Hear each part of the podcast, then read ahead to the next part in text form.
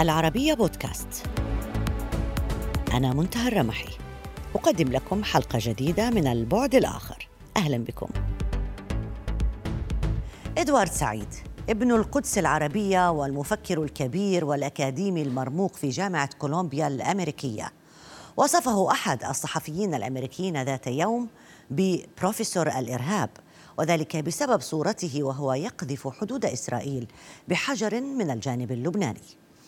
واعتبره بعض المزايدين العرب نصيرا للتطبيع لأنه شارك صديقه الموسيقار الإسرائيلي دانييل بارنيوم على عام 1999 في تكوين فريق موسيقي من عازفين فلسطينيين وإسرائيليين وعرب حمل اسم أوركسترا الديوان الغربي الشرقي. وقيل عن تأسيس هذا الفريق الديوان ليس قصة حب وليس قصة سلام الديوان هو مشروع لمكافحة الجهل فمن الضروري أن يتعرف الناس على الآخر وفهم كيف يفكر الآخرون وكيف يشعرون. من المهم خلق منبر حيث يمكن للجانبين الاختلاف بدون اللجوء إلى السكاكين. إدوارد سعيد كان عازف بيانو بارع وكان موسيقي شغوف ومفكرا عظيما ولكنه مات عام 2003 في نيويورك وترك افكارا عظيمة واحلاما مؤجلة. حق العودة كان أحد أهم هذه الأحلام. ولكن الحلم الأكبر الذي برز في كتبه وفلسفته هو مد الجسور بين البشر وإمكانية التعامل مع القضية الفلسطينية من منظور إنساني من دون أن يتهمه الغلام من الجانبين بأنه نصير للتطبيع أو بروفيسور للإرهاب. العام 2020 حمل القضية الفلسطينية الكثير من التطورات على الأقل فيما يخص مد الجسور بين العديد من الدول العربية وإسرائيل. فماذا يحمل العام 2021 لفلسطين مع مجيء إدارة أمريكية جديدة وربما سياسات جديدة تتعلق بالشرق الأوسط؟ السيد دينيس روس المبعوث الأمريكي الأسبق للشرق الأوسط وأحد أهم الخبراء الأمريكيين في عملية السلام هو ضيفي اليوم. أهلا بك معنا سيد دينيس روس. اسمح لي أن أبدأ معك بالكتاب الذي أصدرته مع نهاية عام 2020 الكتاب الذي حمل عنوان The uh, Be Strong and of God Courage. قلت في هذا الكتاب أن إسرائيل أصبحت في مواجهة أصعب قرار تواجهه الدولة منذ إنشائها الحفاظ على الهوية اليهودية والديمقراطية أو فقدانها. يا ريت لو توضح لي أكثر تشرح لي أكثر هذه الفكرة. Well, the essence of what uh, إن فحوى ما كنت أحاول قوله هو أن الدولة الإسرائيلية آه، في آه، مسيرتها الآن لا ستصبح صعب أن تكون دولتين لشعبين فسيصعب فصل الشعبين فلنكون واقعيين. هو الطريق الوحيد لحل الأزمة. وهناك حركتين وطنيتين وشعبين وهيئتين وكيانين لا يمكن جعل إحلال السلام بينهما إلا إذا كان هناك تحقيق لطرفين.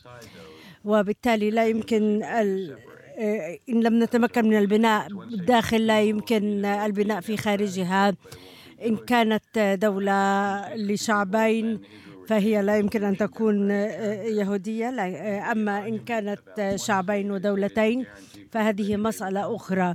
هذه قضية تؤثر على النزاع. فننظر إذا كان هناك أي هوية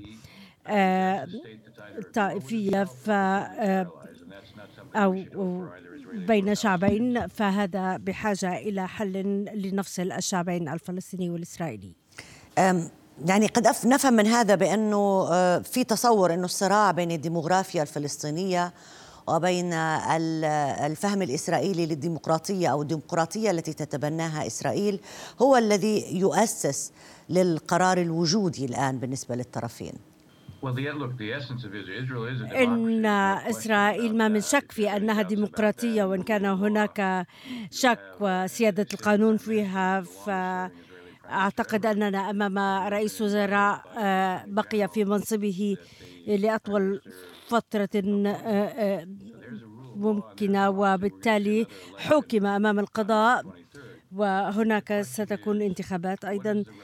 إلا أن السؤال ما هي علاقة ذلك بالفلسطينيين؟ فالفلسطينيين في هذه المرحلة عليهم بحاجة لدولة لكن إن تشكلت الدولة الآن فستكون دولة فاشلة. فهناك انقسام بين الضفة الغربية وغزة وهناك حاجة لإصلاحات حقيقية وسيادة قانون. وهناك حديث حول الانتخابات وسترون ذلك وهناك أيضا في غزة آه، تسود حماس بالقوة. وبالتالي هناك تطور يتطلب إصلاحات وعلى الفلسطينيين أيضا أن آه، يعملوا من أجل الوحدة. كي التعايش بالسلام مع إسرائيل آه، لا لا يتطلب أن يكون هناك مواجهات مستمرة كما تفعل حماس أيضا. إيه لكن أيضا الوضع الداخلي في إسرائيل أصبح جاذب حزبان كبيران هذان الحزبان على اليمين. لا وجود تقريبا لليسار السياسي اللي كان مستعد آه، أن يقدم آه، تنازلات أو الذي هو أقل تشددا في التعامل مع المطالب الفلسطينية، هل يمكن أن نقول بأن الأزمة الآن في الجانبين؟ بوسع القول أن هذا صحيح في إسرائيل أن الدولة انتقلت نحو اليمين. و أن هناك بوضوح توجه سياسي أصبح أكثر يمينية. فمثلا عندما طبعت الإمارات مع إسرائيل فكان هناك وقف ضم الأراضي و 80% كانوا يفضلون ضم الأراضي. وعندما تكون هناك آه، آه، رغبة حقيقية للسلام فإن الشعب الإسرائيلي يختار السلام بدل ضم الأراضي وبالتالي يجب أن لا ننسى هذه المسألة. وهناك أيضا آه، استفتاء حول نتنياهو كرئيس وزراء. فالمسألة ليست مسألة يمين ويسار بل هل أنت مع نتنياهو أم ضده؟ وهذا ما آه، سنرى آه، نتيجته خلال الانتخابات في آه، الثالث والعشرين من أذار إيه لكن في ظل الوضع الحالي الفلسطيني والإسرائيلي إذا كان الطرفين عندهم تعقيدات داخلية ما الذي يمكن أن يحدث مع إدارة بايدن الجديدة هل سنتوقع اختراق من أي نوع في عملية السلام؟ أعتقد أن علينا أن نعود خطوة إلى الوراء وندرك الفجوات النفسية والجوهرية بين الجانب الإسرائيلي والفلسطيني. وبالتالي هناك واقع جديد وهذا الواقع الجديد هو أن هناك عملية تطبيع بين دول عربية وإسرائيل. وبمتابعة نموذج آه، ما فعلته الإمارات آه، أن يطبعوا بشكل كامل آه، وبشرط عدم ضم الأراضي. فإن تبعت دول أخرى هذا النموذج فبوسعهم أن يطالبوا الجانب الإسرائيلي باتخاذ بعض الخطوات تجاه الفلسطينيين. ويمكن آه، أن يكون هناك آه، نموذج آه، ربما والسعي للسعودية مثلا لثقلها في المنطقة. والإدارة بايدن ستناقش الخطوات التي ممكن اتخاذها تجاه إسرائيل. ويمكن أن تناقش مع إسرائيل حول آه، هذه المسألة إثر النقاشات التي ستجري مع الجانب السعودي وبالتالي تحسين الواقع على الأرض للفلسطينيين وبالتالي يمكن أن تتحدث الإدارة مع الجانب الفلسطيني لبحث الخطوات التي يمكن للفلسطينيين اتخاذها تجاه إسرائيل وبالتالي يمكن لإدارة بايدن أن تستفيد من هذا المسعى نحو تطبيع العلاقات. الذي هو موجود في بدء العلاقات مع إسرائيل بين إسرائيل والدول العربية وتحقيق الأمن أمن المياه والأمن بشكل عام و إسرائيل معروفة باستخدامها لأكبر عمليات وقف هدر المياه والاستفادة من المياه العادمة والأمن السبراني وهناك كثير من المجالات العلمية التي يمكن للتعاون مع إسرائيل أن يفيد الجميع. وبالتالي يمكن أن يتم تتم خطوات من الجانب الدول العربية نحو إسرائيل ومن الجانب الإسرائيلي نحو الفلسطينيين وهلم جرة وبالتالي الاستفادة من مسألة ضم الأراضي تحريك الوضع ال الذي يشهد جمودا بين الجانب الإسرائيلي والفلسطيني. وبالتالي إن استفدنا من هذا الواقع الجديد فيمكن الاستفادة لإنهاء الجمود وإيجاد عقلانية بين الجانب الإسرائيلي والفلسطيني وبالتالي إعادة بناء الثقة وأن آه، هناك بوصلة جديدة يمكن أن تنجح هذه المناقشات ولا تخفق. إيه بس لكن كل هذا آه، لا يعني أنه في فرص متاحة من أجل عملية السلام. بمعنى إنه آه، آه، أي مفاوضات بين الطرفين على ماذا يمكن أن تبنى الآن؟ إذا تجاوزنا موضوع القدس خاصة بعدما آه، نقلت الولايات المتحدة الأمريكية السفارة إلى القدس. وإذا استبعدنا عودة اللاجئين وإذا استبعدنا مسألة أراضي المستوطنات اللي بتسيطر على 80% من الأراضي الفلسطينية اللي كان مفترض يكون في تفاوض عليها. على أي أسس يمكن أن تبنى أي عملية تفاوض؟ هذا ما قلته هو أنك تطرحين نقطة تؤكد ما قلته. إن استأنفنا آه هذه المفاوضات آه التي هي أمام طريق مغلق. آه نحن بحاجة لأن ننظر إلى ما هو موجود وجديد في المنطقة وكيف نستفيد من ذلك من أجل كسر الجمود. ف كلما أصبح لدينا طموح أكثر وربما خطوات آه، يمكن أن تستفاد من الجانبين وأن نعود لما قامته الإمارات. وقالوا أننا سنطبع لكن بشرط وقف ضم الأراضي. يمكن أن نرى دول عربية أخرى تقول أنها ستأخذ خطوة آه، جزئية. ويكون لديهم مثلا مكتب تمثيل تجاري واتخاذ آه، خطوات معينة آه، وقف البناء خارج الأراضي مناطق الاستيطان. وكان هناك أيضا صيغة أخرى وخمسة أو ستة بالمئة من الضفة الغربية القريبة من الخط الأخضر تشكل. أكثر من نصف الأراضي التي يسكن عليها المستوطنين وبالتالي آه، فإن البناء داخل هذه المنطقة هو وفق لحل الدولتين لكن خارجها فهو ليس ضمن شروط حل الدولتين. ويمكن للدول العربية أن تتدخل وأن تطلب آه، بمقابل خطواتها تجاه إسرائيل آه، أن تقوم إسرائيل بخطوات لصنع السلام لتكون حجر الأساس لصنع السلام بين الإسرائيليين والفلسطينيين. فالقدس والحدود وغير ذلك ما يمكن فعله هو أنك أننا نركز بشكل حصري على هذه المناطق وهذا لا يعطينا شيء. أما إن أردنا أن نغير الوضع لحل القضايا العالقة فإن علينا الاستفادة من المساعي للتطبيع الحالية بين الدول العربية فالدول العربية و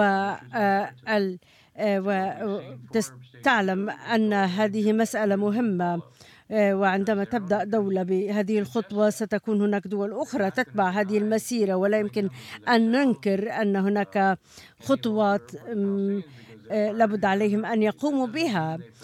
فهم فهذا لا يعني أنهم ينسون الفلسطينيين. هذا يعني بالنسبة للدول العربية. بل كيف يمكن للدولة الفلسطينية أن تستفيد من عملية التطبيع؟ وكيف يمكن لإدارة بايدن آه، أن تعمل لتحسين الوضع على الأرض؟ كل هذا سيعطينا آه، إمكانية واحتمالية لأن نبدأ بالعملية عملية السلام واستئناف المفاوضات. وأن لكن البدء بمفاوضات تبدأ بالقدس هذه ضمانة لأن لأن ندخل في مفاوضات لن تفضي لشيء. آه هذا لا يعني التطبيع لا يعني أننا لا نتعامل مع مسائل الأمن والحدود إلا أن آه ضمان الفشل آه آه ربما آه، علينا أن نبني على نقاط إيجابية كتلك التي بدأت بعملية التطبيع.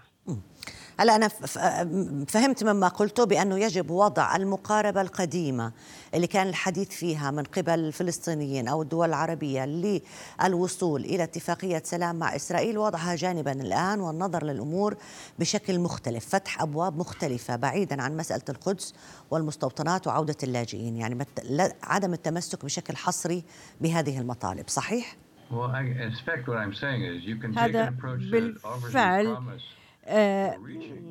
هذه آه، ربما آه، نقاط يمكن الاستفادة منها لحل الدولتين دولتين لشعبين وهذا يؤدي لكرامة واستقلال الفلسطينيين وأمن واعتراف من لدولة إسرائيل. هذا يمكن تحقيقه وفي وقت من الأوقات سيعمل على حل القضية العالقة بين الفلسطينيين آه، والإسرائيليين كالقدس والأمن والحدود إلا أنني ما أركز عليه هنا أننا لنصل إلى هذه الغاية لابد أن نبدأ بالتركيز على عملية تطبيع العلاقات وكيف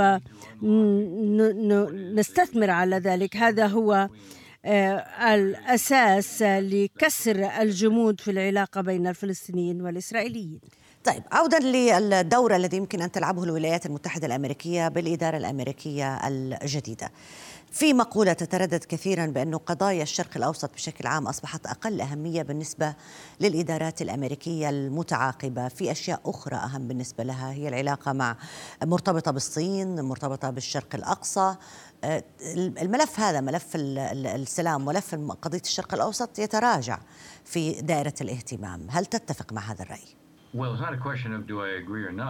المسألة ليست مسألة آه، أن أوافق أم لا بل ما هو الواقع الحقيقة أن هذه الإدارة ورثت جائحة وستركز على الجانب المحلي والتعامل مع هذه الجائحة وال آه، الاستعداد لجو آه، ربما جائحة قادمة أو غيرها وعلى الصعيد الدولي. ف استعادة التحالفات وأن الولايات المتحدة يمكن آه، أن تتعامل مع قضايا لا تحترم الحدود كالجائحة والتغير المناخي وتبعاته الأمنية. هذه أولوية وكذلك التعامل مع الموضوع الصيني والتحدي الصيني.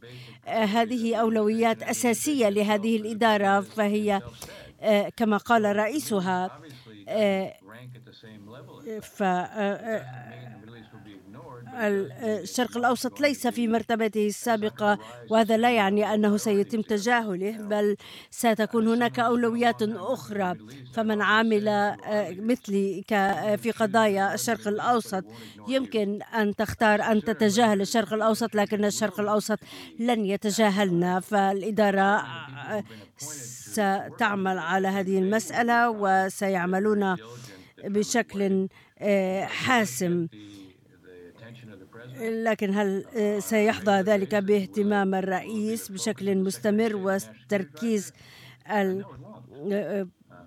وزير الخارجية؟ لن يكون كذلك. ستكون هناك قضايا أخرى ولن تكون على نفس القدر من الأهمية في أنظار هذه الإدارة الجديدة ببساطة لأن الواقع الذي تواجهه آه، هو آه، واقع آه، ملح بإشكال عديدة. شكرا جزيلا لك سيد دينيس روس المبعوث الأمريكي الأسبق للشرق الأوسط واحد اهم الخبراء الأمريكيين في عملية السلام كان معنا. شكرا جزيلا لك.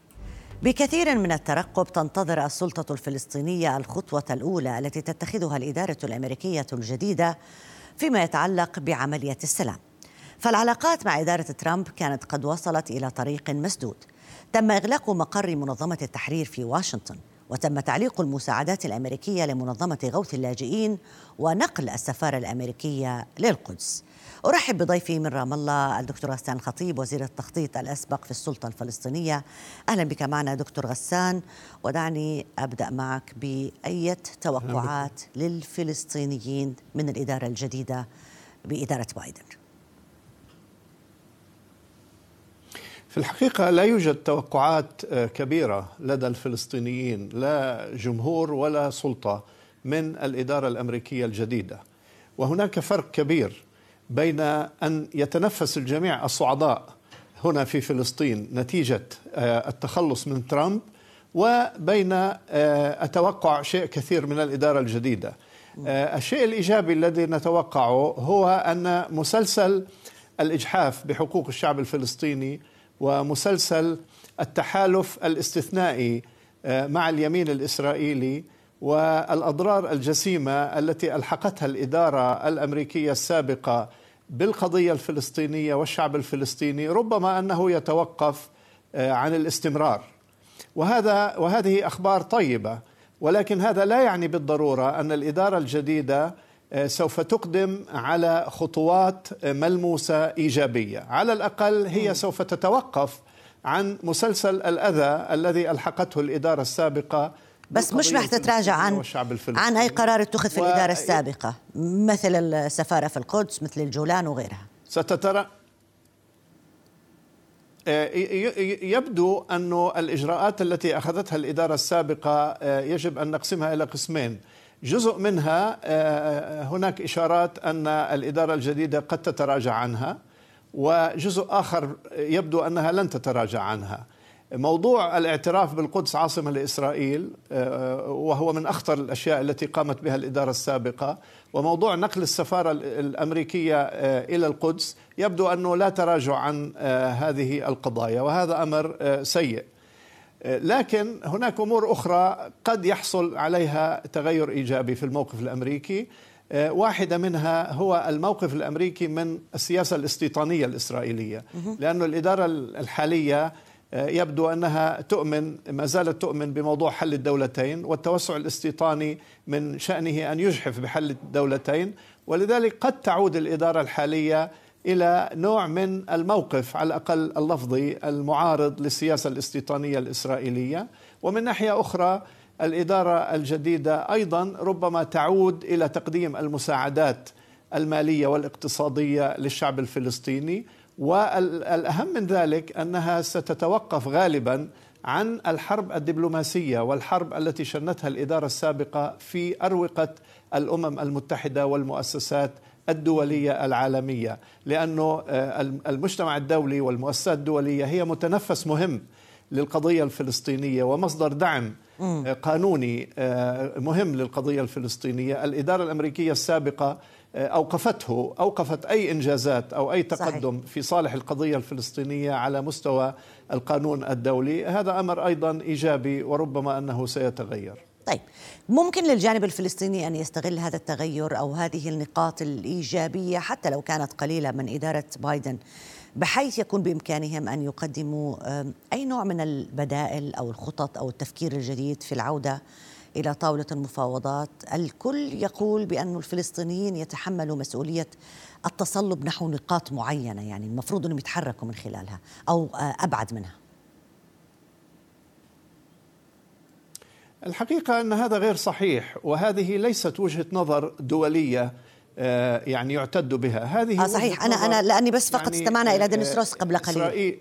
كانت وجهة نظر. نعم نعم. ها ها.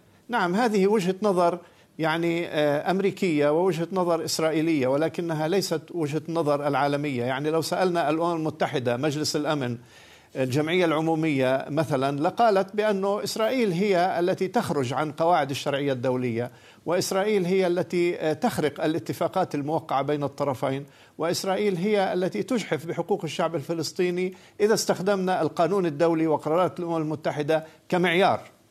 لذلك الحقيقة أنه المطلوب من أجل آه، تحريك العملية إذا أريد لها أن تتحرك هو من إسرائيل وليس من الجانب الفلسطيني لأن إسرائيل هي التي تحتل وإسرائيل هي التي تهدم البيوت وإسرائيل هي التي تتوسع استيطانيا. وبالتالي أي شيء مطلوب حقيقة كلامك صحيح بس تقدم سياسي هو مطلوب من إسرائيل.